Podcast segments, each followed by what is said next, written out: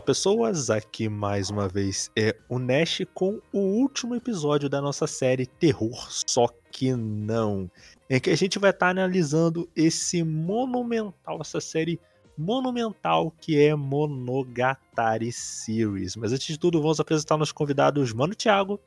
E aí, gente, aqui diretamente do universo dos animes, novamente aqui. Mano Tyron. E aí, beleza? Mano Will Will vai marcando presença. O Will, que é o Torrofeg, né? Pose, né? Excelente, maravilha. É, é porque e... eu curto, eu, eu curto Torro, então, então, né? Uh, e o nosso convidado, nosso especialista aqui, o Matheus. Matheus, dá seu salve aí. Sou removo especialista, mas tudo bem. É, e se for para o surgimento de mais diretores como o Chimbo na indústria, eu sou a favor da legalização da maconha. É isso.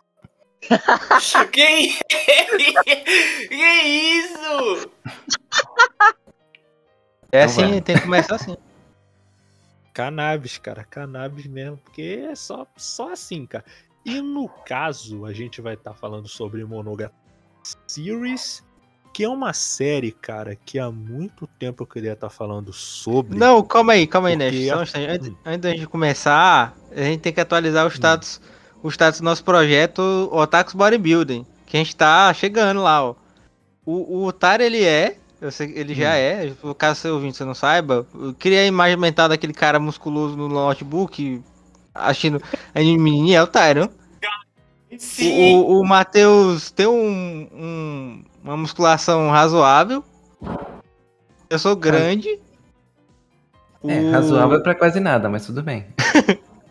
o, o, o Will tá, tá pegando tá pegando peso, Will tá, tá brabo. Daqui a pouco ele tá bodybuilding também. E tu, Nash, como é que tá? Maluco, tá, o Thiago tá falando que a gente vai. Então a gente vai virar basicamente os homens do pilar. É isso que tá falando. tá, tá, tá é, basicamente. Ai, ai, ai, ai!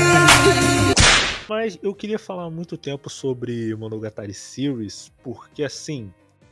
Eu sinto que não vejo tantas pessoas falando. Assim, eu vejo muita imagem das personagens, mas eu vejo pouca gente falando sobre Monogatari Series, pelo menos dentro da, dentro da minha bolha. Não sei se nas bolhas de vocês o pessoal costuma debater muito em Monogatari Series, sabe?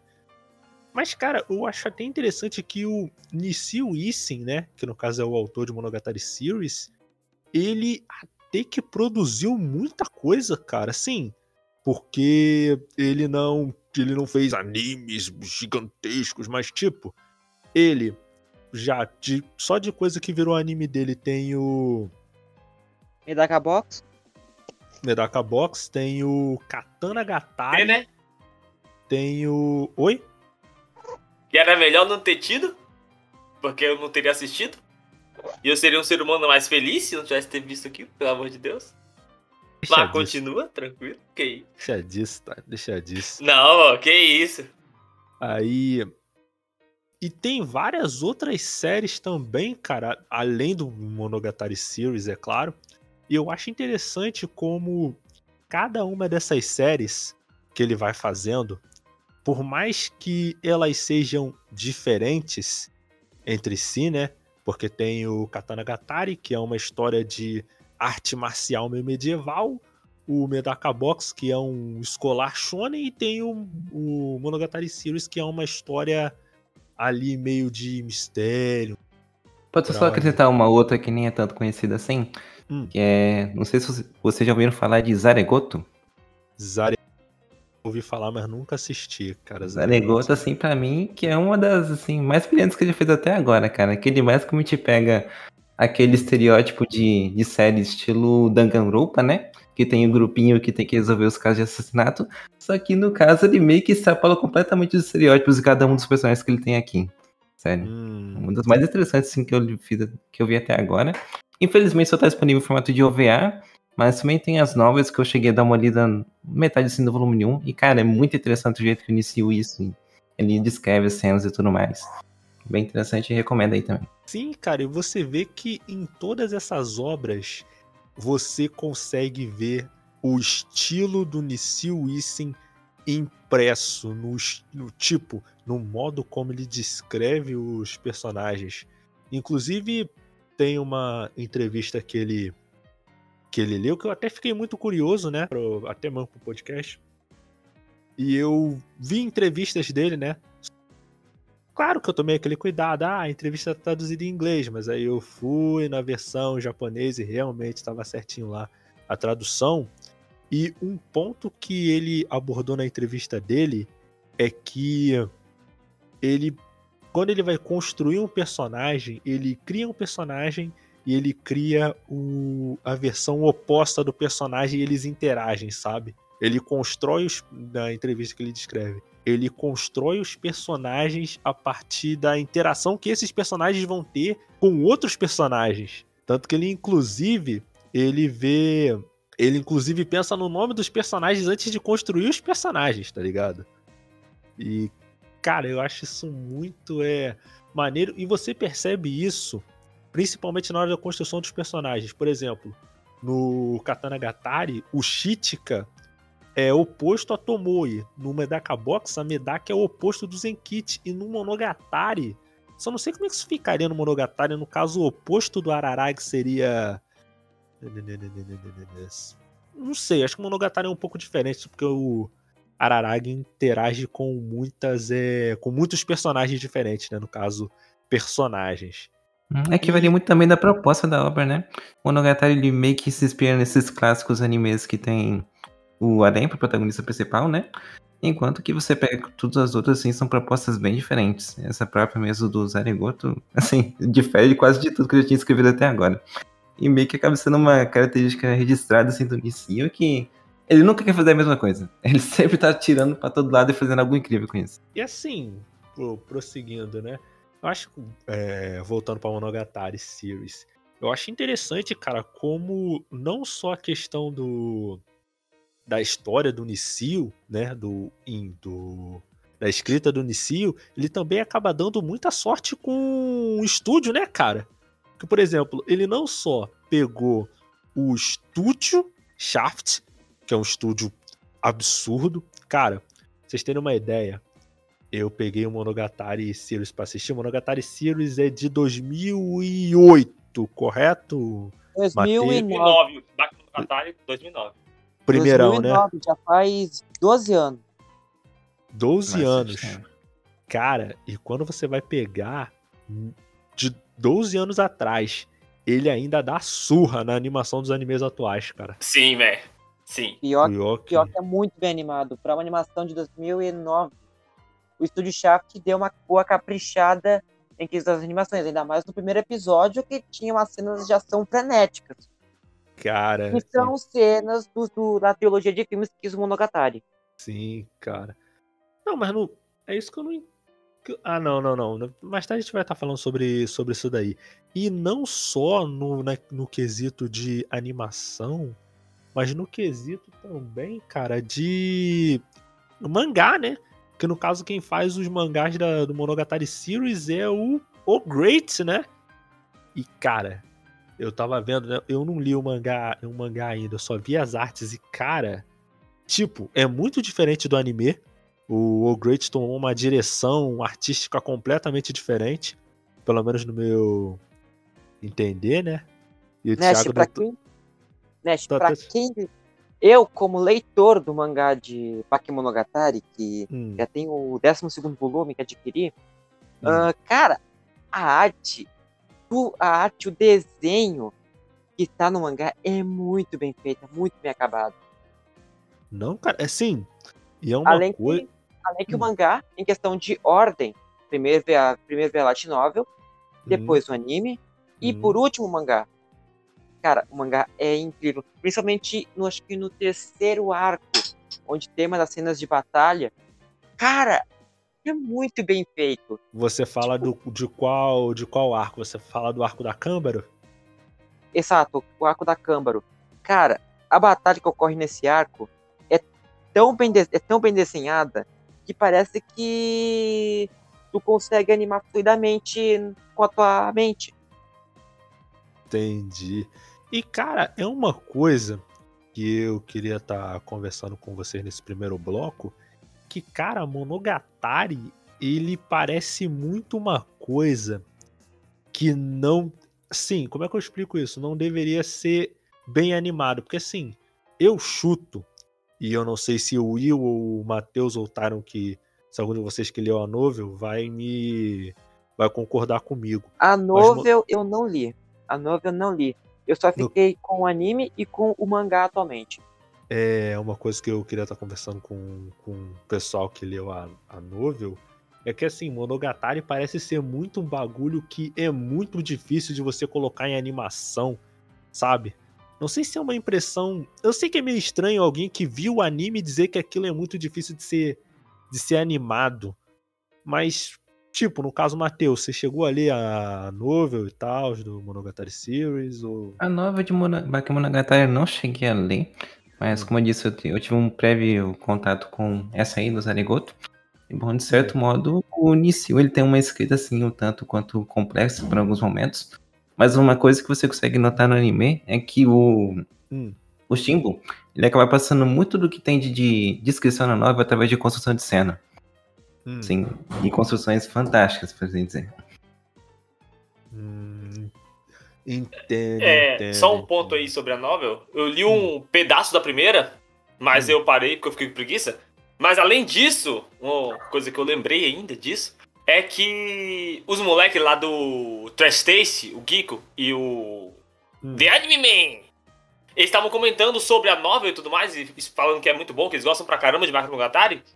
E lembro do Geeko falando que antes que ele leu, tinha lido primeiro o inglês, ele falou que ele tinha achado legal e tudo mais. Só que quando ele começou a aprender japonês e ele foi pegar e leu a versão japonesa mesmo, por conta que o o Joel falou para ele que a versão japonesa era melhor por vários motivos, ele pegou e leu e falou que é bizarramente diferente e a versão japonesa é infinitamente melhor por conta de tradução. Que o jeito como o cara constrói a novel, as palavras que ele, que ele usa para dar um hum. duplo sentido de muita brincadeira ali da, da piada, hum. Acaba gerando um gosto a mais, um, um power-up na versão original, no caso a, a japonesa, que hum. se perde quando você traduz. Aí ele falou bem assim que não compensa tanto assim, para ele, do ponto de vista dele, você pegar e ler em qualquer tradução a não ser o original mesmo. Aí é complicado, hum. você tem que saber japonês.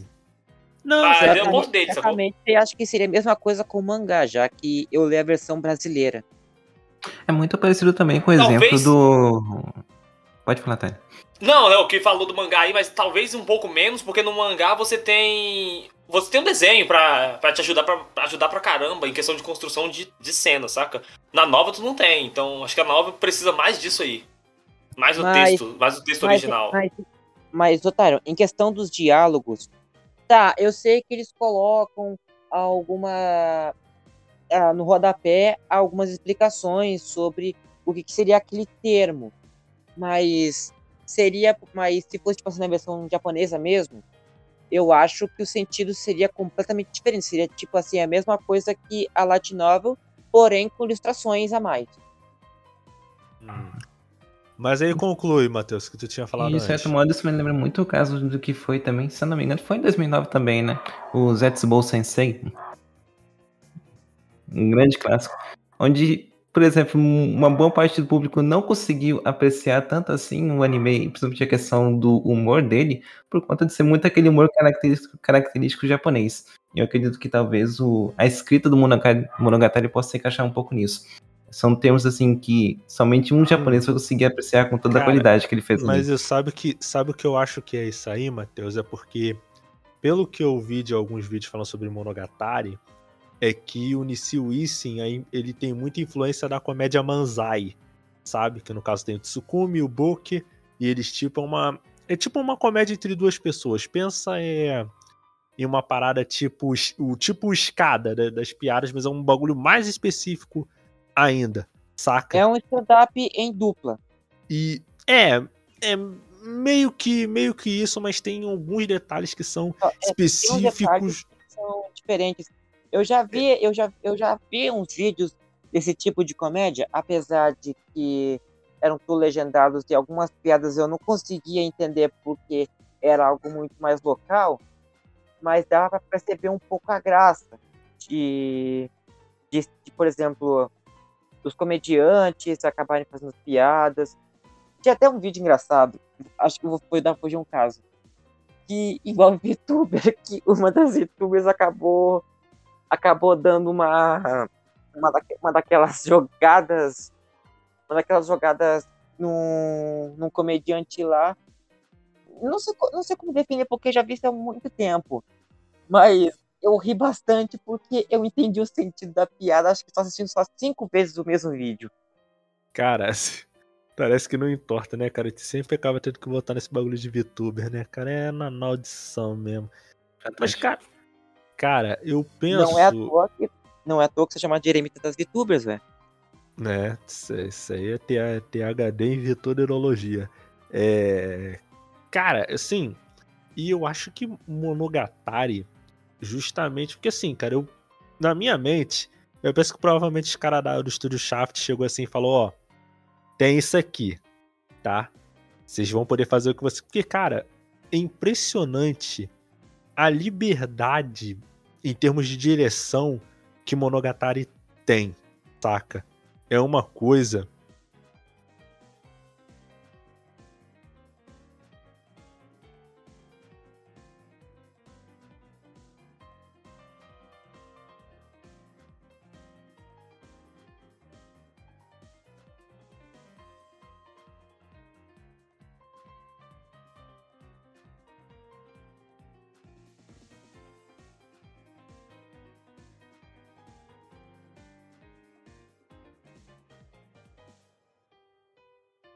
que eu ah, nunca. desculpa interromper. Em questão de live action, um bom exemplo seria a. Peraí. Uma, duas. Tem da Hitag, tem da Hara. Fuji. Tem a da. Da quinta abertura. É, hum. é quase toda ela em live action. Hum, entendi. Cara, e assim, isso se deve muito em específico a um diretor. No caso, Matheus, qual era o diretor mesmo? Simbo, grande Simbo. E no caso ele é o diretor em todas as partes do Monogatari, desde o começo até o final? Cara, uma boa parte sim. Eu não tenho certeza se os Monogataris em OVAs que lançaram alguns anos atrás também foi ele que dirigiu. Mas uma boa parte da franquia foi ele que fez, cara. Ele que teve todas as ideias e concepções visuais, por assim dizer. Mas no caso, quando você fala das OVAs, você fala da, de Kiso no Monogatari? É, esses aí mesmo. Os filmes do Sim, caso, se né? foi ele também, se foi ele também. Foi ele também? Então, acredito que quase tudo então foi o Shimbo que dirigiu, cara. E pra quem não tá muito familiarizado com ele, o Shimbo é só o cara que dirigiu Madoka Mágica, é... O que mais? Trigatsu no Lion, só tipo assim, coisa... Caraca, o The, The Bridge, excelente anime também. Isso também. Nisemo... Não, foi não. Cara... Eu ia falar. Ah, não, foi Nisekoi também. Eu ia falar Nisekoi e ele também dirigiu Nisekoi. O cara é bom, meu. O cara pensa no futuro. Nisekoi 10 de 10, gente. Animizão. É a controvérsia, né? Não, não, enfim. não pô, que isso. Não, não. Peraí, cara. Deixa eu pegar o chinelo ali. Não, zoando. É, cara. É, e esses, todos esses animes, eles, eles são do estúdio Shaft, né? Todos eles, inclusive o. É, todos eles, é. Sim, sim. São, são... Ele é um diretor in-house, né? É, isso aí, cara. E assim, a gente tá em. A gente tá em quase 20 minutos. A gente vai estar tá fazendo uma pausa para os nossos comerciais. Na volta, mais sobre Monogatari Series, aqui na rádio J-Hero, do seu jeito, do seu gosto.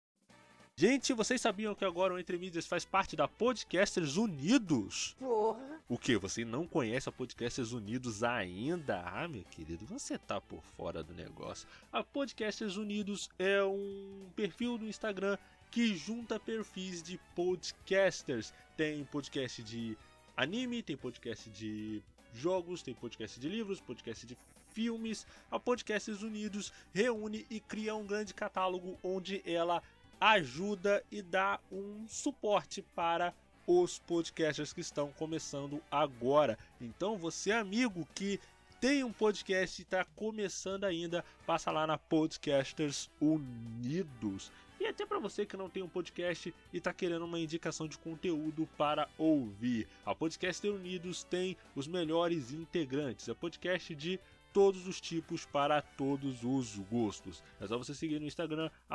podcastersunidos.com. E agora vamos continuar a nossa programação normal.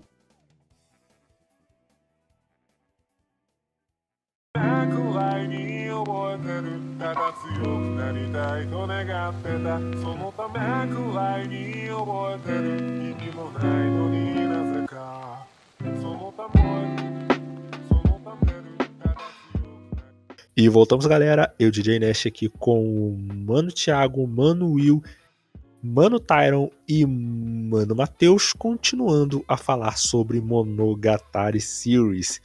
E, Matheus, é, poderia dar pra gente um resumo do que é Monogatari Series? Rapaz, aí você me pegou complicado, mas vamos lá, vamos tentar resumir do que, que se trata Bakemonogatari, que é o que eu tenho mais em mente assim. Que basicamente nós temos o nosso protagonista, que ele tem entra em contato com diversas garotas que possuem certas complicações relacionadas a coisas sobrenaturais e que muitas dessas coisas sobrenaturais estão relacionadas também a lendas típicas do, do Japão, assim dizer. E nós vamos acompanhando ao longo do anime ele entrando em contato com essas garotas e tentando basicamente resolver o problema delas. Uma sinopse bem crua, é isso do que se trata Monogatari Series. Sim, e no caso o Araragi, ele também não dá, cara. Thiago Thiago me quebrou com esse gif do Marcelinho. Ia de ferrar muito, né? Vamos lá, gente. Vamos, vamos tentar aqui. Vamos lá. É... O Thiago já gif do Marcelinho é jogo sujo, hein, Thiago? Caraca. Mas vamos lá, gente. É... O Araragi, ele próprio tem uma maldição bem específica, que no caso ele é um meio vampiro, vamos colocar assim, né? Assim não é maldição já, né? Começa assim. É. Não sei, não sei se isso se encaixa no quadro de spoiler, que acho que é só um pouquinho mais pra frente que a gente entende isso, mas tudo bem. Não, não, no primeiro episódio conta isso aí, amigo. No primeiro episódio eu entendi que ele era de alguma coisa de imortalidade, mas só, acho que só mais pra frente mesmo que revela que ele tem alguma coisa relacionada aos vampiros e tudo mais. Mas tudo bem, faz parte. Spoiler, gente, história, foi na Aí, cara, é. E o que eu acho interessante no, no Monogatari, né? Primeira coisa que eu tenho que destacar é como ele desenvolve os personagens, como ele apresenta os personagens, sabe?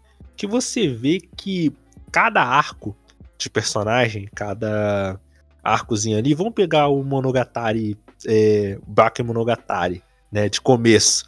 Que Monogatari, Bakemonogatari é o começo, que não é o começo, porque não é o começo.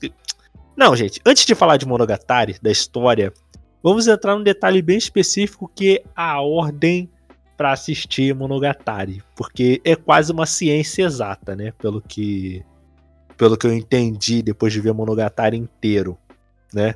Porque lembra daquele papo que eu falei que ah, não, Dangarompa ele tem um do, ele tem um, um é dois, três, ele não tem Dangarompa dois. Imagina essa complicação multiplicada por 10 é Monogatari Series, tá? Porque no caso, pela ordem cronológica, você tem o Kizu Monogatari, você tem o Neko Monogatari Kuro, você tem o Baki Monogatari, aí você tem o Neko Monogatari Shiro, não é? Comecei a me embolar, gente. Comecei a me embolar. Acredito que sim. Certo, Monogatari Shiro. É, monoga... Não tem como, cara. Não tem como, porque é uma, é uma ciência muito exata, cara. Porque assim, esses dias eu tava terminando, né, de assistir Monogatari. E no Oari Monogatari, ele começa explicando uma história linear, certo? Que tem a, o arco da Oikura Sodachi e tal. Só que aí do nada, ele começa a voltar para eventos de lá do Monogatari Series Season 2 que não putz, cara, porque não dá, cara. Até para você explicar a ordem para assistir os episódios tem que dar spoiler, velho. É muito. É muito complexo, é muito difícil, cara. Celebra é muito cheio de treta, é muita coisa junta uma dentro da outra, que fica complicado. Tanto que, se você pegar pra assistir o Bakemonogatari, ele começa assim, do primeiro minuto já te dá spoiler de uma coisa que foi sair 30 anos depois do primeira série. Você fala, velho, o que, eu tô fazendo aqui, velho? Onde é que eu tô, gente? Os caras tão nem aí. Porque aconteceu antes, então ele te conta o que aconteceu antes. Você fala, mas tá bom, mas, mas eu não sei. Mas o anime tá nem pra você. O anime só começa e vai pra frente e fala, assiste aí rapidão. Aí você fala, massa. Mas, vai na fé. Mas assim, Tyron, é uma coisa interessante que mesmo ele parecendo ser tão complicado, não é como se, por exemplo, lá, ah, você precisa assistir essas coisas antes para entender o que veio depois. Porque, por exemplo, tem o Hana sim, no Monogatari, sim. que é o arco da Câmbaro, que é uma, um Zoviar focado na Câmbaro. E é um bagulho que não tem nada a ver com o, com o resto da, da história, tá ligado? Por mais que, por exemplo, o Tsubasa Tiger ele aconteça, que no caso tem dois arcos que acontecem ao mesmo tempo, o Tsubasa Tiger e o Shinobu Mail os dois eles acontecem ao mesmo tempo. Tanto que o final do Tsubasa Tiger ele termina com. Ele termina de uma maneira que você até fica um pouco confuso. Que quando você vê o Shinobu Mail, você entende que ah, aconteceu isso, isso e isso e tudo mais. E cara, parece que assim é uma história contínua, tá? Com início, meio e fim. Cada, cada parte veio antes da outra mas cada parte separado, cada arco separado em si, ele se vale sozinho. Eu acho que isso que é muito bom, tá ligado? Uma isso é muito. Eu acho, acredito que isso, Nash, assim, meu ponto de vista, é muito por conta do diretor e da, empre da empresa, da, do estúdio em si, saca? Porque tanto como você disse aí, você pode assistir ele em ordem cronológica ou ordem de lançamento, que foi o que eu assisti pela primeira vez, e dá para você entender ou ir entendendo porque o diretor, ele não te solta episódios aleatórios ou arcos de forma aleatória. Ele te solta algumas coisas e você para e fala, mas calma, isso aí eu não sei ainda não. Mas, mas nada a ver não, o diretor sabe o que você não sabe. Ele continua, ele para e fala, não, mãe, continua. Depois você vai entender, você vai, vai entender tudo depois. Aí você vai assistindo, você vai realmente entendendo tudo. Não parece que tu tá assistindo pela metade a série, saca? Isso, eu, meu ponto de vista, é 100% mérito dos caras que fizeram lá, o diretor principalmente. Nesse caso também acaba se encaixando muito no caso do que foi minha experiência com The Guard of Sinners, ou Cara no Kyokai, em que se você Sim. pega, por exemplo, para assistir a ordem de lançamento, é muito interessante como você vai conseguindo montar cada pecinha do quebra-cabeça para chegar no final e ter todo aquele o prazer, né, de você conseguir associando cada coisinha que foi mostrada Sim, sim, é, é parte da graça também, né, velho? Sim. Diferente de se você pegar para assistir o Toaru Majutsu no Index ou Rayleigh que a cronologia é toda bagunçada e eu não acho tão interessante ser bagunçado do jeito que é, do jeito dos outros animes aí, tipo Bakemonogatari ou então Garden of the Sinners. Que lá é mais bagunçado, na minha opinião, por loucura deles mesmo, é loucura 100%. É massa pra caramba, gosto pra caramba, mas é bagunçado. No Bakemonogatari, eu, não é bagunçado, saca? Só é desarrumado. Essa é uma palavra boa que eu quero falar pra Não, ficar feliz mas, eles. Mas, cara, sabe o que, sabe que acontece? É porque, assim, por mais que cada arco ele seja... Ele tem uma ordem de cronológica no sentido do, de isso aconteceu depois disso, que aconteceu depois disso, ele se basta nele próprio. Ele não precisa. Não é como se, por exemplo, você tivesse que assistir o que veio antes para entender o que veio depois.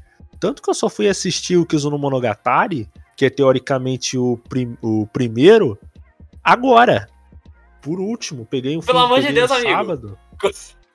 eu comecei a assistir Bakemonogatari mais ou menos em 2010, eu acho. Então só tinha Bakemonogatari. Eu assisti e falei, massa. E era isso, sacou? O que aconteceu antes eu não sabia, porque não tinha. E o que aconteceu depois eu também não sabia, porque também não tinha. Então eu fui assistindo em lançamentos, confiando em Jesus, que ia ter coisa para assistir. Mas só na fé, sacou? Esse, esse Kiss Monogatari, nossa senhora, meu Deus do céu. Foi só um sonho.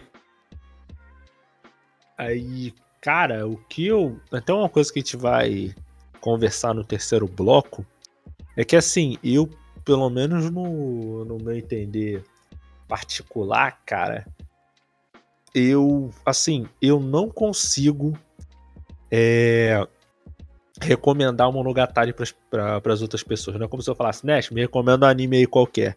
Eu não consigo recomendar o Monogatari. Eu vou explicar para vocês por quê. Porque o modo como o Monogatari constrói a história dele é um jeito que, para mim, é interessante, mas eu sinto que boa parte das pessoas talvez não vão gostar tanto, cara. Porque o Nissil Isen, ele tem uma coisa com ele que ele gosta muito de escrever diálogo.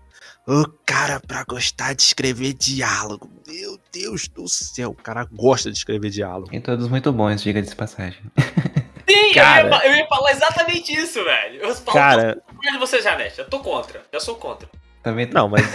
não, mas aí que tá, cara. O problema é que ele usa isso demais. De, eu, pelo menos, não entendi. Ele usa demais isso, cara.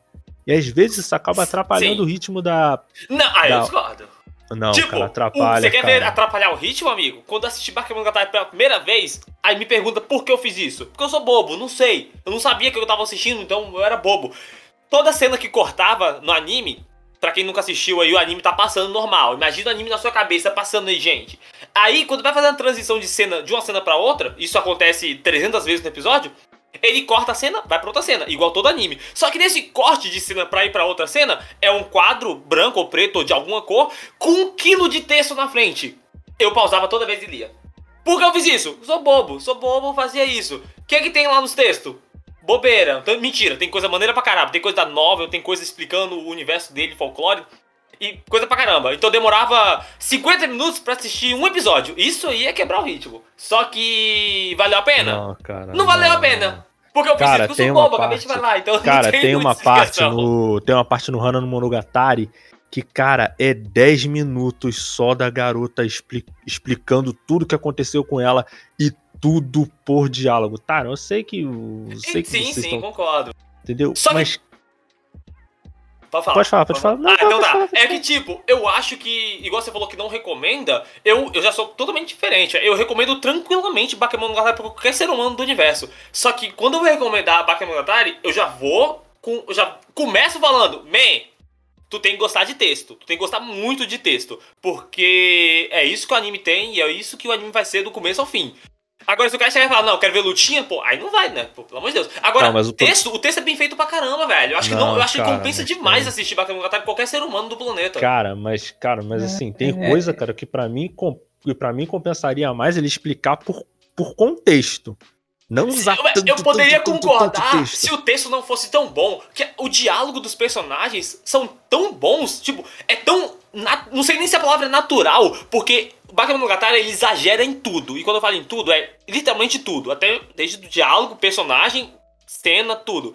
E o exagero tá dentro do, dentro do diálogo, mas acaba ficando tudo de forma tão natural que eu acho muito, muito bom ler, ver o diálogo. Sabe? Ver, quando eu falo ver o diálogo, é literalmente o tá ali junto, ouvindo o povo conversando e entendendo por que o povo tá conversando daquele jeito. E é mágico para mim, sacou? É um dos melhores diálogos que já vi em anime, na minha opinião, velho. Eu gosto muito do diálogo de Bakemonogatari. Gosto muito mesmo. Acho no incrível. Meu, no meu caso é um pouquinho diferente. Eu não gosto de Monogatari por conta da qualidade dos textos, mas principalmente de como que o diretor estrutura os diálogos no anime. Você vê que a todo momento ele não só fica naquele clássico plano contra plano de ah, o personagem falou uma coisa, daí foca no rosto dele, daí o personagem falou outra coisa, foca no rosto dele. Hum. Fica nisso o tempo todo. Monogatari ele é diferente, ele tá toda hora dando a volta pelo cenário e fazendo analogia de acordo com, com o papo e ritmo da conversa. Isso, tipo assim, te deixa entretido naquela tonelada de texto. Sim. E essa que é a grande diferença dele para mim, assim, que me deixa maravilhado com todo o cena de diálogo que ele tem. Ele consegue fazer hum. analogia com o cenário e dá uma boa dinâmica, assim, pra construção de cena. É isso que eu adoro, assim, todas as cenas de diálogo de Monogatari. É, é, porque, por exemplo, foi uma coisa que o que o diretor ele conseguiu fazer para dar uma dibrada nisso. Entendeu? Porque, cara, assim, por, que, por que, que eu tô falando isso? Porque tudo que os personagens falam, desde, descri desde descrição de cenário, pra vocês terem uma ideia, Monogatari é um dos poucos animes, provavelmente é o único anime que não tem figurante. O que eu quero dizer com figurante? Não tem ninguém é, fora de cena. Quando você vai ver as cidades de Monogatari, a cidade, ele é uma cidade sempre muito vazia, sabe? Só tá só os personagens que estão atuando na na cena, tá ligado? E, Não é... de coração, de coração, isso para mim é uma das coisas mais geniais de Bakemonogatari, velho. E quando eu falo genial, eu não estou querendo usar outra palavra no lugar, não. Eu tô literalmente falando genial. Isso é brilhante, velho. Porque, meu ponto de vista, quando assisto Bakemonogatari, não importa. Aqueles personagens. Se tem humano ou não, tem mais gente, tem figurante, não importa isso pra história. Porque a história não, não vai interferir nesse povo. Caguei pra esse povo, ninguém se importa com esse povo. O que importa é aqueles personagens ali e o que eles estão conversando com aqueles outros personagens. O resto não precisa existir. E literalmente não existe ali, sacou? Isso eu acho genial, velho, como é tratado isso. E também tem um outro ponto também que o Nicio e tanto o diretor também confiam tanto na qualidade do texto que basicamente ele só, só ele te detém por si só. E tipo, uma outra coisa muito interessante do texto também é que, cara, eu adoro como tudo sua tão natural. Você não. Você ouve os personagens conversando, você não fala que, tipo assim, nossa, isso aqui é muito anime. Não, parece que sim, realmente véio, duas pessoas conversando de verdade. E, tipo, Mesmo com o exagero de cada um, velho. Sim, sim. sim. Concordo 100%, velho. Cara, e sobre essa questão aí de não ter personagem, é porque assim, eu sinto que se fosse uma outra obra qualquer, isso seria um problema, mas acho que no caso do Monogatari, ele não é um problema, porque assim, Monogatari já deixa bem claro que ele é uma história puxada pro sobrenatural. É como se o sobrenatural não é como o sobrenatural agindo dentro do mundo humano o sobrenatural existe separado do mundo humano. O que eu quero dizer com isso? É que, geralmente, você vai pegar essas obras como, por exemplo, é, é Bleach, essas obras assim, mesmo o Jujutsu e tal, é sempre o sobrenatural interferindo no mundo humano. Mas o Monogatari Series, vocês percebem que o sobrenatural ele raramente vai interferir na, no, na vida de outras pessoas, tá ligado? Não é como se, por exemplo, ah, se acontecer isso, a cidade vai cair, vai todo, todo mundo morrer. Não. O sobrenatural, ele só está afetando aquele grupo específico de personagens. E só. Tá ligado? Aí por isso que eu.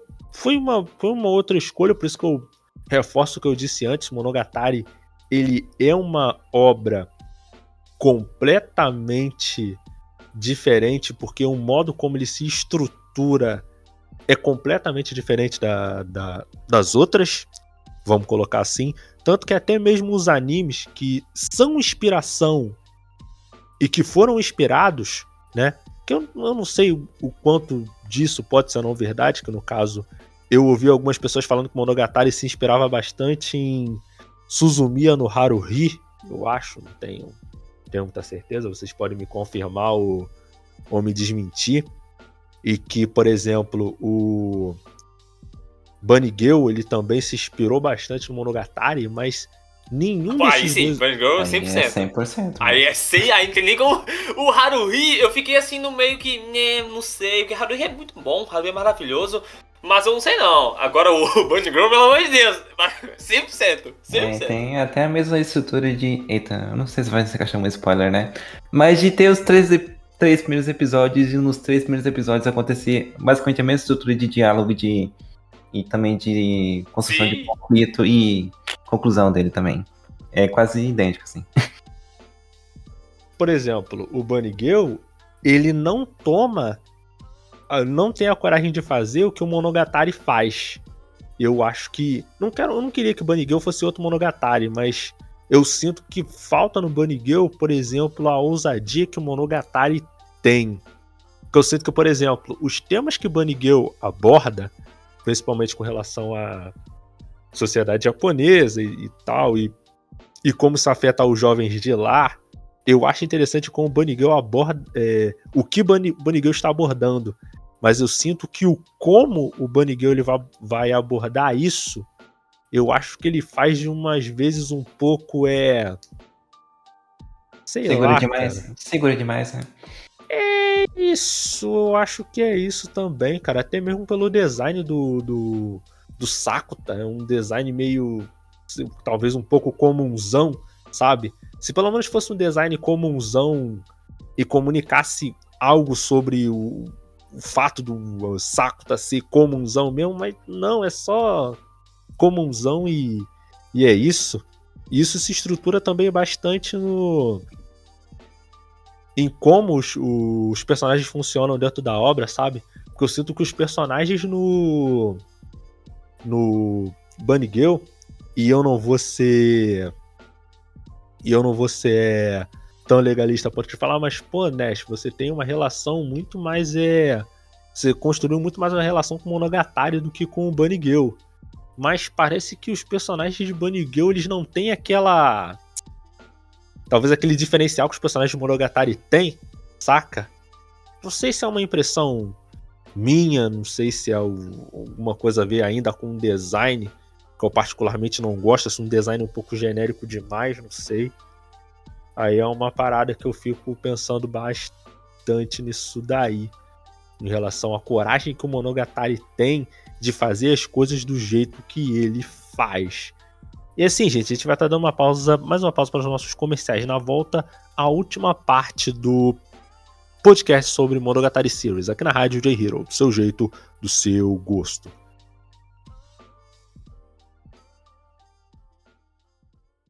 Rádio J Hero.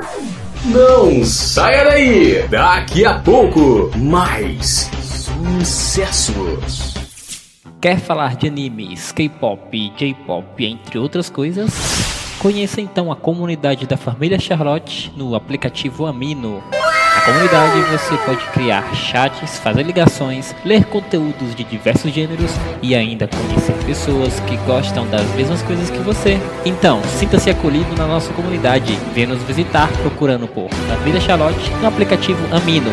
Ficaremos muito felizes com a sua presença. 限界だって感じたら思い出せ象徴 としてだけではないお師匠が私にしてくれたように私も彼を育てるまでは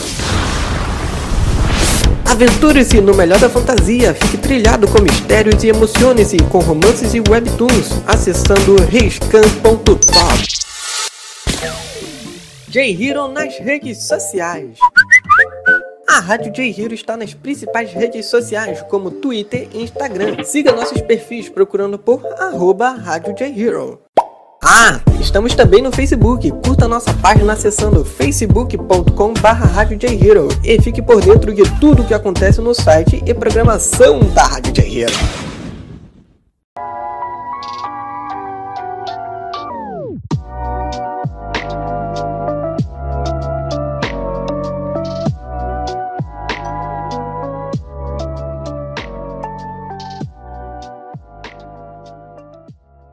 voltamos, galera. Eu, DJ Nash, aqui com o Mano Thiago, Mano Will, Mano Tyron e Mano Matheus, continuando a falar sobre Monogatari Series. E chegou a hora. Chegou a hora da gente tirar o elefante da sala, né? Se, se você estiver na sala, tira o elefante da sala. Se você estiver na cozinha, tira o elefante da cozinha, bota na sala e depois tira da sala de novo. Se estiver na é... garagem. É, então aí já era, né? Porque o, ele... Porque o elefante deve ser um meio de transporte, então você não pode tirar da garagem. Exatamente. Você, você deixa lá. É, que é sobre o ponto que talvez, no meu entender, seja o principal defeito que Monogatari tem. Que é, no meu entender, né? A questão do fanservice que o Monogatari tem. Porque assim, é uma coisa que eu não sei se vocês viram, provavelmente todo mundo dentro do, do, do meio otaku é, viu, sobre toda a questão envolvendo é, o, a, a apologia, vamos botar entre muitas aspas, de Shield Hero. Nash, por que você tá botando entre aspas? Por que você não fala assim vai, não? A gente vai entrar nessa treta mesmo? A gente não, precisa? Não, é, não, não, cara, não é isso. Eu vou, eu vou, tentar, eu vou tentar explicar isso de uma maneira um pouco mais indireta, vamos colocar assim. Que eu sinto, Matheus, que as Eita, pessoas recorre, elas estão muito com... Não, eu vou explicar, cara. As pessoas elas andam muito preocupadas com o, o que. Se uma cena tem fanservice, se ela não tem fanservice, se ela tem uma cena um pouco mais complicada, se ela não tem e esquecem do como, do contexto. por que eu tô falando isso com relação a Monogatari Series? Porque muitas pessoas falam que Monogatari Series é a desconstrução do, do Aren e do Et.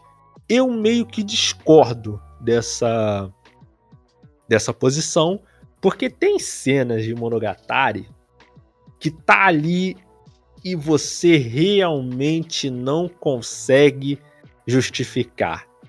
Eu falo da cena do Araragi escovando os dentes da Karen. Cara, assim, eu não sei se aquilo era um comercial de pasta de dente, não sei, não sei o que lá. Clássico. Clássico esse aí, pelo amor tá... de Deus, velho. Direção, não, né, cara? Mas de coração, assim, de coração, isso é. é uma outra coisa que eu tenho que avisar para todo mundo que eu vou recomendar. Que é, então, acontece coisa. Mas, tipo, não tem, nem, não tem nem que falar, velho. O anime, a primeira cena do anime e eu não estou exagerando, a primeira cena do anime. Tá o cara andando, na, andando e tem outra menina do outro lado da rua, bate um vento, levanta a saia dela, ele olha pra calcinha dela. E começa um contador na tela de quanto tempo ele tá olhando na calcinha dela. Man, é a primeira cena do anime. Você olha e fala, tá, agora eu sei onde eu tô me metendo. O que, que é isso aqui, anime? Pelo amor de Deus, entendeu? Aí você vai pra frente, você vai é pra frente mas, que você anda. Mas, cara, vamos. Mas aí, vamos, vamos abordar essa, essa questão aí, tá? E muita gente fala assim, não, mas é porque você não pode botar esse tipo de cena em anime, porque é fanservice desnecessário. E eu concordo com isso. Sinceramente, Monogatari ele poderia tranquilamente. Boa, boa parte, eu vou deixar isso bem claro, boa parte das cenas que ele tem em fanservice ele poderia tranquilamente não ter. Porque, cara, porque às vezes as pessoas ficam falando assim: ah, você não pode criticar esse anime porque você gosta de Monogatari e aí Monogatari tem et, logo você não pode criticar os outros animes que tem et. Sim, sim. Tá ligado? Então, igual uma tenho... parada, igual uma parada que, ah, não, é porque você não pode achar, sei lá, por exemplo, Shield Hero, Shield Hero ofensivo se você gosta de Monogatari, porque Monogatari tem as cenas de, de et, aí você não, logo você não pode criticar. Só que, cara, vamos vamos ser sinceros aqui. Eu vou até contar para vocês uma, uma história de um conhecido meu que produz conteúdo para internet também, né? De análise e resenha de anime. E ele fez uma resenha de Mushoku, né? De Mushoku Tensei. E ele tava falando bem de Mushoku, tá? Bem de Mushoku. Só que aí ele começou a entrar no tema de que, putz, o moleque é um cara de 40 anos num corpo de um moleque de 10, e ele se aproveita disso, isso é um pouco errado e tal. E o pessoal começou a cair matando em cima do cara, dizendo que ele tava problematizando o anime, não sei o que, não sei o que lá. E, cara, vamos pensar o seguinte aqui. Se a arte, ela é livre, né? Se a arte, ela é uma...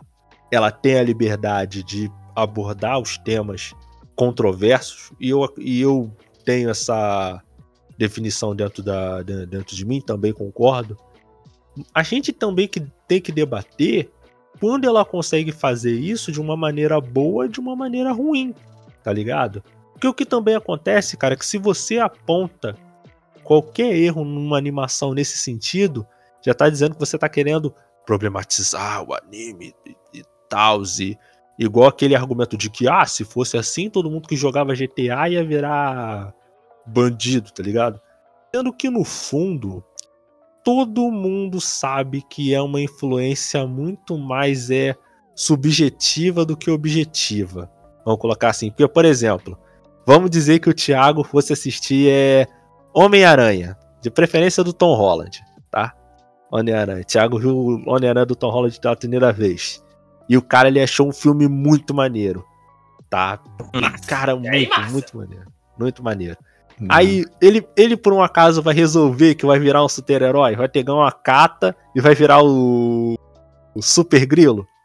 Não, tá ligado? É, não, não tem muito o que fazer aqui, não tem nem prédio. Pra... então, eu tenho, eu tenho um ponto do seguinte, assim, sobre essa questão de influências que as obras podem, podem passar para você de maneira psicológica ou que influencia uma ação. Vamos pegar o próprio caso, por exemplo, de, sei lá, você, vamos pegar o clássico Death Note, né? Fantástico. Vamos pegar o Death Note, suponhamos que você lá, nos seus, na sua primavera de 13 anos, vê o Light sentando daquele jeito. Falou assim, porra, maneiro, hein, cara? Quero, quero, vou começar a sentar assim também. E aí você mete uma dessa num ambiente público, que nem a sua sala de aula, e todo mundo começa a rir de você. Aí o que acontece? Você já tem uma reação imediata de que aquilo que você está fazendo é errado e estranho. mas você falou Light aí, mas é o Kira. O Kira. É, o, o, o, L, L, L. O L. Nossa, é, o L, isso, isso, L. É estranho. Mas é bullying, Matheus, bullying errado.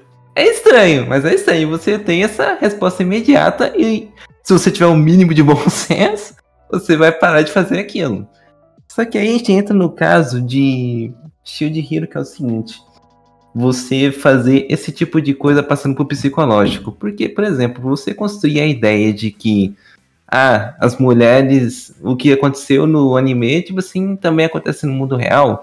Você meio que vai colocando um tijolinho por vez na cabeça do indivíduo, até que chega um momento que ele vai começar a relativizar aquela coisa errada 100%. Mas começou com aquele tijolinho ali. E desse tijolinho partiu para uma outra obra, sei lá, um Kaifuku da vida, e já colocou outro tijolinho. E outro tijolinho. Mas aí o que acontece da questão e do tijolinho? Então, mas aí o que acontece da questão do tijolinho? é que ele, hum. é que ele fica preso no âmbito das ideias. A pessoa em si ela não vai conseguir ter a oportunidade de julgar aquilo de uma maneira de ação que o, outro indivíduo hum. vai poder julgar ele e falar que aquilo lá tá errado. Aquilo hum. lá permanece só na cabeça dele. Talvez ele possa fazer isso na internet, no Twitter, mas tem a questão de você hum. tá vulnerável, né? Invulnerável por conta da, do anonimato, né? Essa questão. Tipo, esse é o meu problema quando obra coloca uns temas com, tão complicados assim que nem o próprio Shield Hero de maneira irresponsável. Porque tem essa consequência aí. Você vai colocando um tijolinho, tijolinho por mês e daí chega alguma hora que isso aí dá ruim. Mas é aí, mas aí, o Matheus, você falou uma parada interessante, porque assim, tem várias maneiras de você abordar é, é, temas é, controversos dentro de uma obra. E o ponto não é o que, você tem liberdade sim para abordar vários, todos os tipos de tema possível.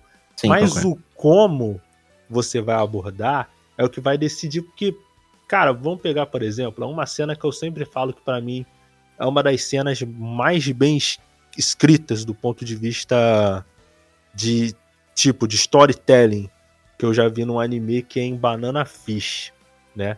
Que é o Eita. episódio 3 ali do Banana Fish, que é uma cena que tá o Ash sendo interrogado pela polícia e eles começam a passar numa televisão uma cena de um filme para maiores que no caso o Ash quando ele era menor de idade ele estava participando de um filme desses. E em nenhum momento você vê a cena do que está acontecendo, em nenhum momento. Mas você vê que toda a construção do ambiente, a reação do Ash, é, tipo, tudo constrói a cena de que aquela cena que tá passando na tela e que a gente não tá nem vendo é algo angustiante, tá ligado? E Sim. você consegue ver isso sem nenhum. É uma maneira que a, que a história escolhe para fazer isso. Porque assim, quando você coloca umas. Quando você escreve a cena de um jeito, não entra a questão de ah, mas o autor não pode fazer. Tá, ele pode, mas é o como. Porque assim, eu não vejo problema, Matheus, Taron, Will e Thiago, de você abordar temas controversos como, por exemplo, escravidão. Mas o modo como você vai escrever essa cena é até uma coisa bem interessante que você pode levar quando você vai escrever personagens se vingando, como por exemplo o que acontece em Nine One Days, que você vê que tem a construção do Bruno, ele construindo na mente dele toda a noção de que ele precisa se vingar do pessoal da máfia que tinha matado a família dele, e você vai vendo que aos poucos ele, tipo, você vai percebendo o quanto ele tá se perdendo na própria vingança, né, nos próprios atos errados dele. Mas você colocar esses atos como algo bom, como algo benéfico, é uma coisa, é uma coisa complexa, mas Nash, por que, que você está falando isso sobre Monogatari? Porque ao mesmo tempo que o Monogatari tem esse grande defeito, que eu acabei de falar que é a questão do fanservice, ele tem uma outra qualidade que equilibra esse defeito, que é a construção das personagens. Ô, Não Ô, falo nem do. Oh, agora falou. Mas eu ia te interromper, eu ia falar, eu ia entrar nesse. Eu ia entrar em Bakemonogatari antes de você aí, porque. Eu Acho completamente inofensivo isso aí em Bakemonogatari. Ah, cara, é, não. De coração. Cara, tipo assim, não, o que você comparou tá. aí, Shield Hero, eu não assisti, eu só conheço pela, pela galera. Mas o que tu tá falando de Banana Fish aí também, que eu também não assisti, só conheço pela galera aí pelo que tu falou. Mas do mesmo jeito, essas tretas que você falou, comparado ao Eti de Bakemonogatari, tu tá de sacanagem comigo. Não, mas tá, mas Taro, pelo amor de Deus, Taro. Taro, pelo amor de Deus. Tá maluco, man. Cara, Pelo amor tava, de Deus, cara. O mulher, o, cara, o Ararag, o Ararag tomando banho com a Shinobu, cara. Pelo amor de Deus. Não, não, não, não, não, não, pera, não. Calma, calma. Primeiro passo. A Shinobu tá ali. Pelo amor de Deus, tá ali, ela existe, ela existe, ela existe. Eu falei que tá certo? Não falei que tá certo nada. Mas é, é, é pra mim é 100% ofensivo. Porque não, é, fã, cara, é fanservice não. pelo fanservice só, cara. É 100% não, fanservice cara, pelo fanservice. Não, tipo, tu pode argumentar, ah, não, pô, mas eu, eu nem vou entrar no assunto de Shinobu ser como que é? Loli não, que não, não, é Loli, ela tem. Ela é uma vampira que tem 900 anos, mas aparenta ter 12. Acho errado? Acho errado. Acho feio? Acho feio. Mas comparar esse tipo de coisa que é 100% gratuita e tá ali mais pela uma piada pra tema sério mesmo, não, velho. Ele, ele não, nunca parou. Bakemonogatari nunca sentou pra falar sobre isso, não, velho. Porque é piada só, não, é só piada e fanservice, na minha opinião, velho. Mas, mas, cara, mas mesmo assim. Não, pra mim, pra mim são motivações diferentes, situações difer completamente não, diferentes. É completamente não, diferentes. Não, Sobre o Eti de Monogatari, eu tenho o seguinte mindset. Que você hum. consegue aplicar para quase assim, uns 90% da, da indústria, por assim dizer. Em que quase todo o Eti tá por um motivo lá puramente comercial e industrial. que no caso. Né, é, vender, vender figure, vender aquele, aqueles, aqueles prints lá, né? Com as personagens em roupas duvidosas, etc. Mas tá lá, tá lá, tá lá pra isso. Por não, exemplo, tem, não tem muito pra onde. E no Game No Life que, que vende muita figure em quesito de fanservice. Sim, é exatamente, o próprio nome já explica, fanservice. Só que com Monogatari. Então, calma, calma, calma, calma, deixa eu explicar. Não, não, tranquilo, tranquilo, vai bem, Só que com Monogatari eu penso o seguinte: é... ele não tem, ao menos não que eu me lembre assim, ele utilizando esse artifício do Et pra, sei lá, você tá numa conversa super, super depressiva sobre a menina contando o trauma dela, e de repente o diretor vai lá e dá um close duvidoso na bunda dela, algo assim. Eu, pelo menos, não lembro de uma cena que teve isso. Em geral, ah, em geral sempre acontece sim. em contextos que estão uma, uma conversa um pouquinho mais leve e descontraída, por assim dizer. Mas, Mas sim, também, tipo, 100% com você. Calma, calma, calma, calma, calma. calma aí. Acontece nesse. Oi. Acontece nesse. Uhum. Acontece nesse contexto. E também tem um outro ponto que Taraka foi muito assertivo no me lembra também, é que na primeira cena do anime ele já te fala que vai ter isso. Então ele meio que não te promete uma coisa e entrega outra depois. Não, ele já te deixa logo na cara, olha, a gente vai ter isso aqui no anime, você quer entrar mesmo assim? E você vai lá se não temos, sim, eu quero. mas, mas aí, em compensação, também a gente vai fazer essa cena, só que não com o Eti mais convencional que você está acostumado, de uma maneira completamente diferente do que você já viu. Vulga cena de escovar os dentes. Aquilo lá, pra mim, tipo assim, não, questão é de bizarro, criatividade e direção é uma obra de arte. Agora, em contexto, é um pouquinho pegado, mas. Pra mim, o contexto é eu piada, muito tem... obra de arte. Então, mas é exatamente isso. Tá num contexto muito mais descontraído de sim, piada sim. do que tentando é, apelar pra um lado um pouquinho tem ideia, mais. Só como tu falou do lado quando ele vai falar sério, que tipo, Bakumonogatari tem vários momentos que ele senta para te falar sério, sabe? Para conversar, te dar história, te dar peso dramático mesmo de personagem e de universo que tu pode levar pro coração. Tem uma parte muito específica, eu lembro, que bateu na minha alma, que é quando a Shinjo Gahara tá falando sobre o passado dela. A treta acontece. E tipo, é 100% pesado, tenso, treta, mas. E não acontece nada, sacou? Não acontece, não acontece tia ali. Ninguém aparece putaria de uma hora pra outra. Não, é, é esse é o clima, porque o clima tá pra isso, sacou? Então, tipo, eu acho, meu ponto de vista sobre tudo ali de Bakugatari é 100% inofensivo. Inofensivo no sentido de. Não de, ó, oh, Tyron, você acha que é certo ou errado. Não, eu acho que eles fizeram só por, como você falou, comercial e pela piada do, do Eti, só, velho. 100% comercial. Ao contrário desses outros animes que tu citou antes também, cara. Mas 100%. Bom, mas, bom, mas é. em, em, relação ao, ao Eti Fanservice, não é apenas no anime, mas no mangá também pos, contém. É porque o Great desenhando também, né, cara? Eu já tinha, já tinha uma é, noção de ter é, O Great é complicado. Gear, por exemplo, Mas voltando ao assunto. Um... É, Ergueu faz isso feio. Tyron. Enfim. Também em relação à cena do passado da Sanjo Gahara também mostra mostra algo que estava bem velado. Tipo assim, é bem, é bem pesado também questão de, de ler na, no livro. No livro, não, no mangá. E é bem como tinha dito, não é algo que seria tipo assim, ah, é pra vender figura e tal, não, é apenas pra dar um contexto no, no background da personagem. Mas aí, o, o, Will, era isso que eu ia falar, entendeu? Porque Monogatari Series, ele faz uma coisa que é o que realmente diferencia ele do dos outros anime, que assim, eu nem considero Monogatari Series tanto um não, ele, ele é um anime, mas ele faz uma coisa que é muito diferente, que é o diferencial de todas essas outras obras aí, que é construir as personagens a longo prazo. Por que, que eu falo isso? Porque geralmente quando você vai pegar um Shinmai Mao no Testamento da Vida, ou um, ah, sei lá, um, um Hybrid Heart, né? Não. É, gente, eu conheço, eu conheço não, muitos não, nomes. Eu conheço muitos tá nomes. Você lembrou de uma parte da minha adolescência que eu não queria lembrar, cara, mas tudo bem. Mas acontece, cara. Não. não tem que... que foi lembrado não será esquecido, cara. É isso aí, tá ligado? Ainda, ainda bem, ainda bem que ainda bem que não citou DXD, porque senão já ficaria maluco. Não, cara, só que aí um, um, dia, um dia eu vou falar de, todo, de todos os meus traumas com relação a essa história aí, mas cara, ele, ele faz uma coisa, o Monogatari Series faz uma coisa que a grande maioria desses animes não faz, que é construir as personagens ao longo prazo. Por que, que eu falo isso?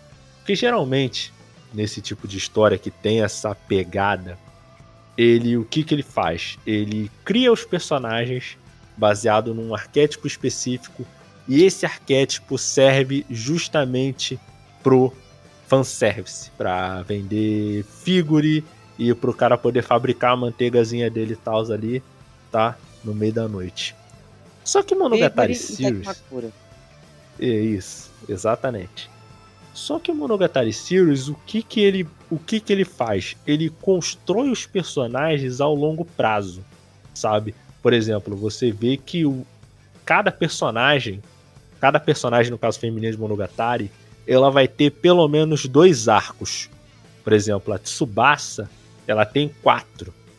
A Senju Gahara, ela tem dois. A Sengoku Nadeko, cara, eu acho inacreditável o que o Monogatari Series Season 2 fez com a Nadeko. Que eles conseguiram pegar a Nadeko, que era uma personagem apagadinha lá do primeiro Bakemonogatari, né? Que no caso eu acho o arco dela o piorzinho desse, do primeiro mono, do primeiro Bakemonogatari, tá Cara, ligado? Até lendo do mangá, o arco é bem fraco. Entendeu? Mas aí eles pegaram na season. Mas aí. Porém, eu, eu já, já acho que o anime, eu já eu, a primeira temporada de Bakemonogatari já assisti já faz uns dois anos, eu me lembro um pouco desse arco. Mas quando li no mangá, ele teve uma. Ele, teve aquele negócio de retirar a maldição e tal. Só que teve uma cena após disso que eu não me lembro se ficou no anime. Hum.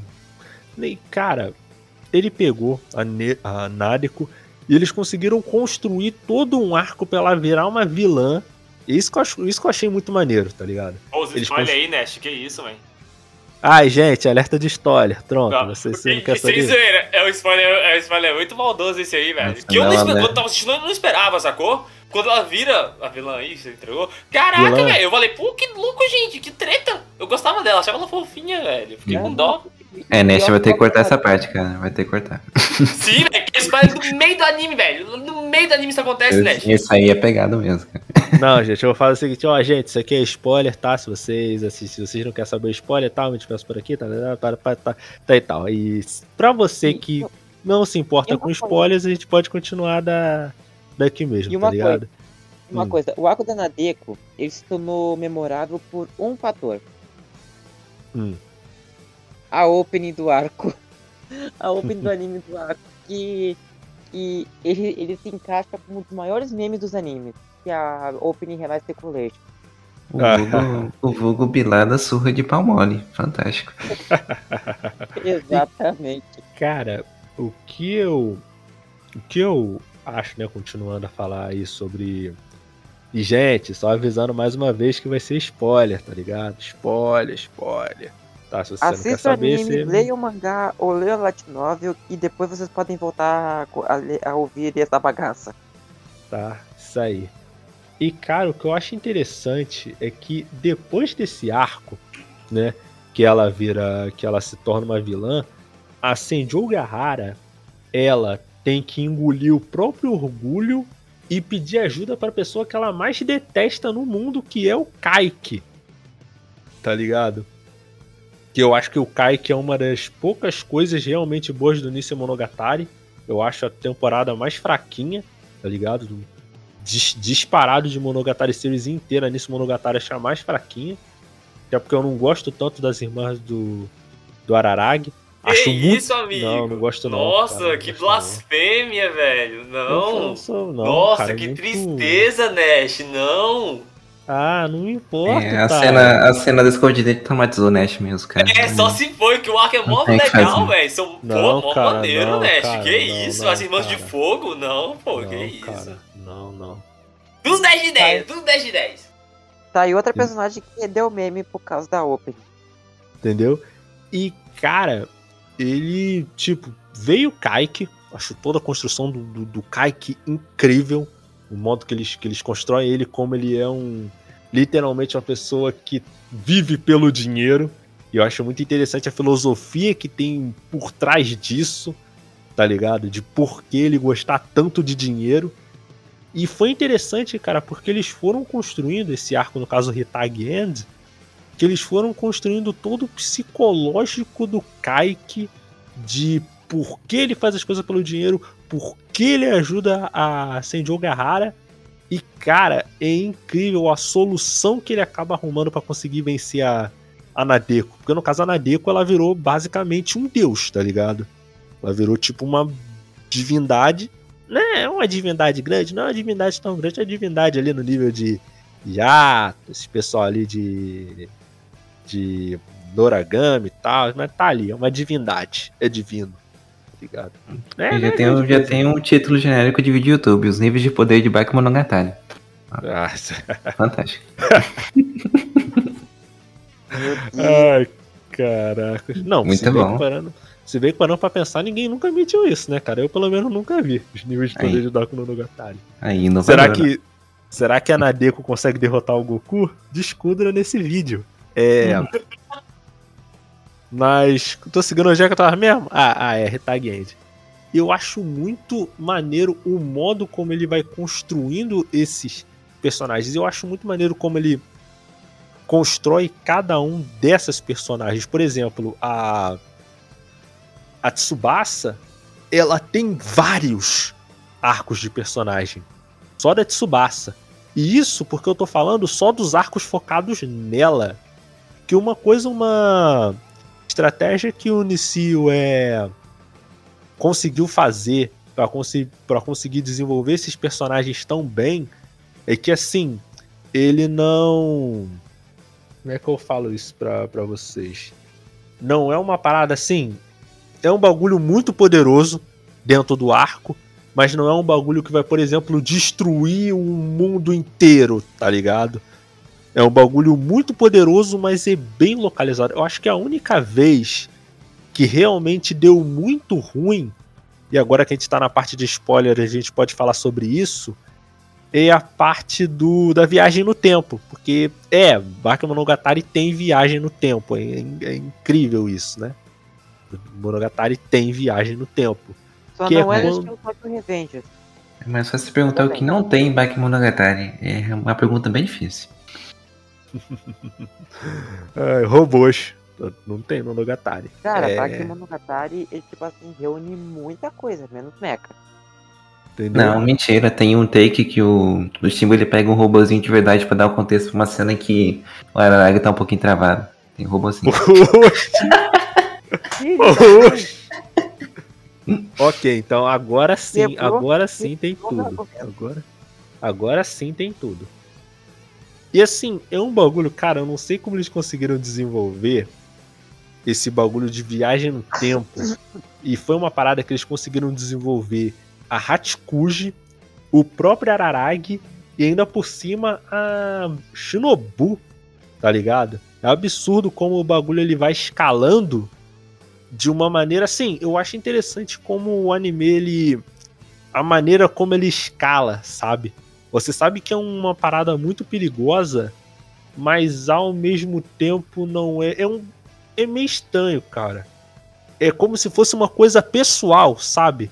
É uma coisa ao mesmo tempo muito grande, muito gigante, mas é ao mesmo tempo muito pessoal de cada personagem, sabe?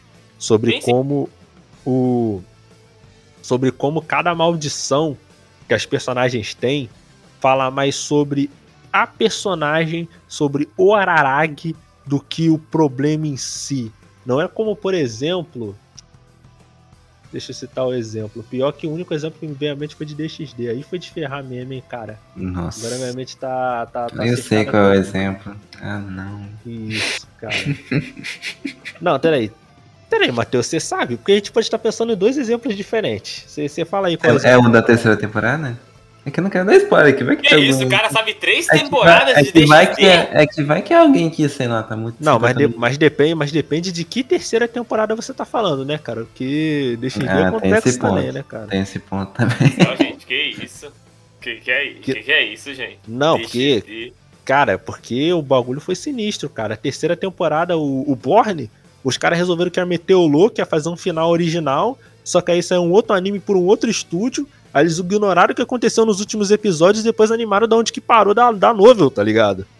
Cara, ah, parece, aí parece maneiro, aí parece maneiro. Mas DXD, cara, pelo amor de Deus, você tá falando de até agora pra, falar, pra meter um DXD agora, você tá de sacanagem comigo, né, velho? tá. Eu nunca falei que é um exemplo bom. É, tem esse ponto aí também. Mas, nós fala. Mas fala aí, Matheus, o, o exemplo aí que tu ia falar. Eu acho que eu sei também qual que é, mas aí é bom que tu participa também da, Uh, um tá. exemplo? Um exemplo que é falar. Não, acho melhor não. Eu acho que é minimamente muito grande pra falar isso aqui, aqui, cara. Não, mas. Ele não. construiu um hype todinho, tá dentro Mas ok, eu vou falar um outro exemplo aqui. Só que agora vai ser complicado, é. Mas o DXD Hero eu dropei com todas as forças no primeiro episódio. Não, mas é porque, cara, o que que, o que que acontece? Não vamos citar anime nenhum, mas vamos citar uma situação genérica que acontece na grande maioria do, dos Zets. Tem o Aren construído ali, certo? De cada. De, de, do Et lá que tu, tá, que tu vai falar. E ele sempre tem um arco da personagem X ou Y. Mas você raramente. Raramente não. O anime Et não costuma voltar na, nas personagens. Tipo, entra mais uma personagem pro Aren e depois ela não faz a mínima diferença. Ela deixa de ser um, uma pessoa e ela apenas vira um meio um objeto pelo qual você pode fazer cenas é, de fanservice, tá ligado? Já Monogatari, ele ainda tem ele ainda tem o fanservicezinho dele, mas ele está ativamente construindo seus personagens. Sabe por que, que eu falo isso? Tem uma cena de Oari no Monogatari, que é o penúltimo arco, se eu não me engano, depois dele. Não, não é o penúltimo putz, aí a gente vai voltar na questão da, da linha cronológica. Que é o, o Aren no Monogatari, aí o Aren no Monogatari Season 2, aí o Hana no Monogatari. É, é tecnicamente é o, é o penúltimo arco, né? Que tem uma conversa da Shinobu com a Câmbaro e o contexto é que a Shinobu não queria ver o servo antigo dela que tinha reaparecido, né? E a Câmbaro ela conversa com a Shinobu sobre como a Shinobu não estava dando satisfação nem para dizer que não quer mais ter nada a ver com ele. E isso é muito importante porque isso vai conectar lá com o primeiro arco da Câmbaro. Que qual era o ponto da Câmbaro? A Câmbaro gostava da Senji Ogahara e a Câmbara tinha a maldição do macaco, né? Da pata do macaco. E... Sim, aí acaba, acabava fazendo o pedido e, e por consequência o braço dela ficou com o braço do macaco. É, o braço do macaco. E. braço do Nakaka, velho. É, se, se, sendo que o último pedido era acabar com o Araragi. Entendeu? Mas isso aí. Hum.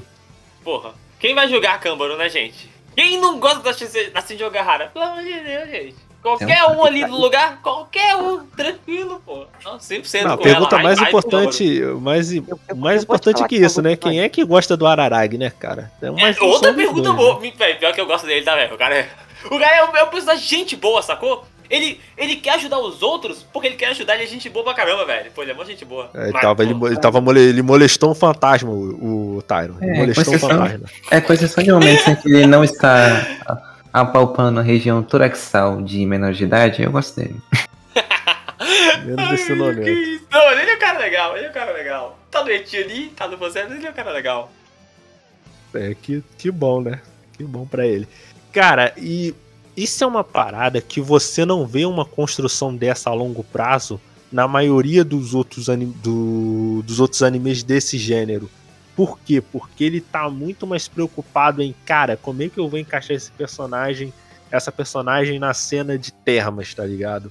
Ou uma cena que ela. Cara, eu, eu sonho com um dia que uma cena desse de anime vai terminar que nem um Another, tá ligado? O cara tropeçar e de cair no espeto de uma garota ser empalado por um guarda-chuva. É um sonho não, que eu tenho. Não, não, Meu Deus do céu. Que, que isso, né?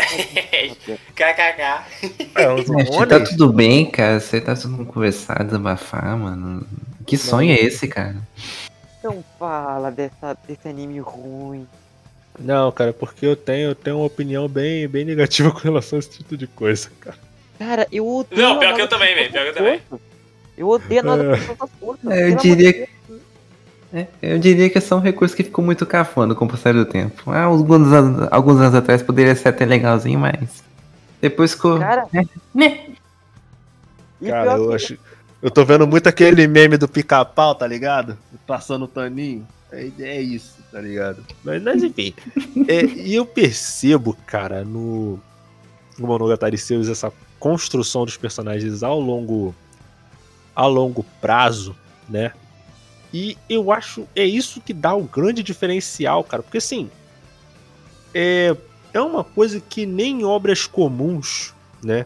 Saindo do, do espectro de Aren você vê nos animes essa construção a longo prazo, principalmente é essa construção das personagens, sabe? Eu acho realmente muito maneiro esse, essa preocupação que o Monogatari tem em construir cada personagem, cara, tem um diálogo que eu acho esse um, para mim é o meu diálogo favorito de Monogatari, que é um diálogo que tá a Senjo Gahara e a e a Tsubasa, e elas estão conversando sobre tempero, tá ligado? Estão conversando sobre tempero lá, não, é Tsubasa, como você gosta de tempero, não sei o que, não sei o que lá.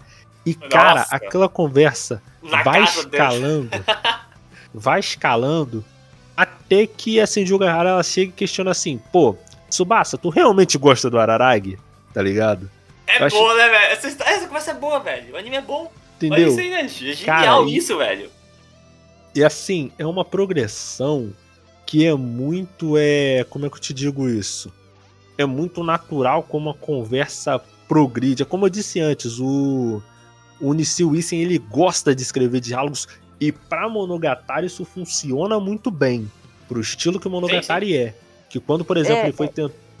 Pode falar, Will.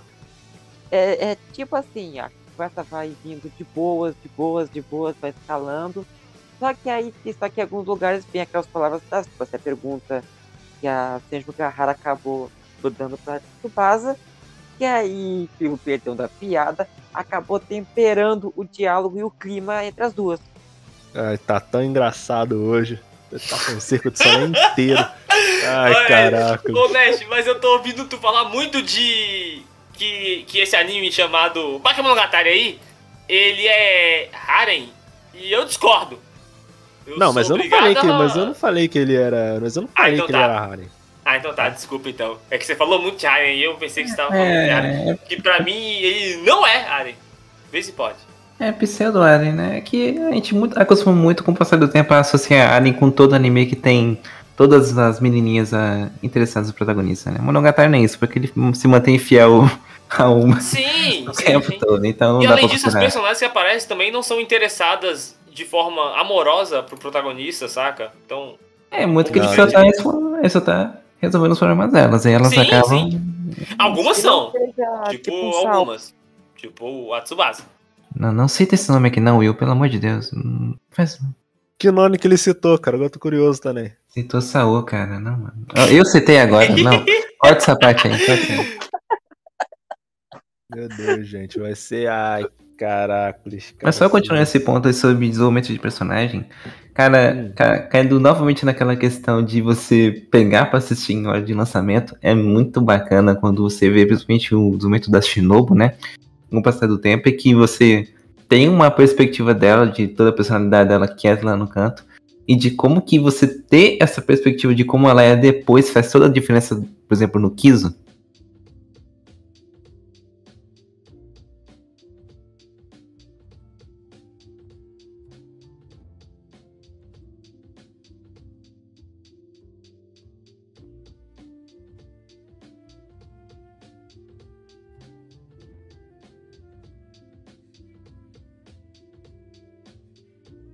Estranho nele porque ele é muito amarelo. O que eu quero dizer com amarelo? Ele é muito. É, os personagens têm um filtro meio amarelado. Eu, hum. eu acho. Ah, tá. É só... Que... Uhum. só completando o ponto que eu acabei esquecendo. É, de como que associar isso, né?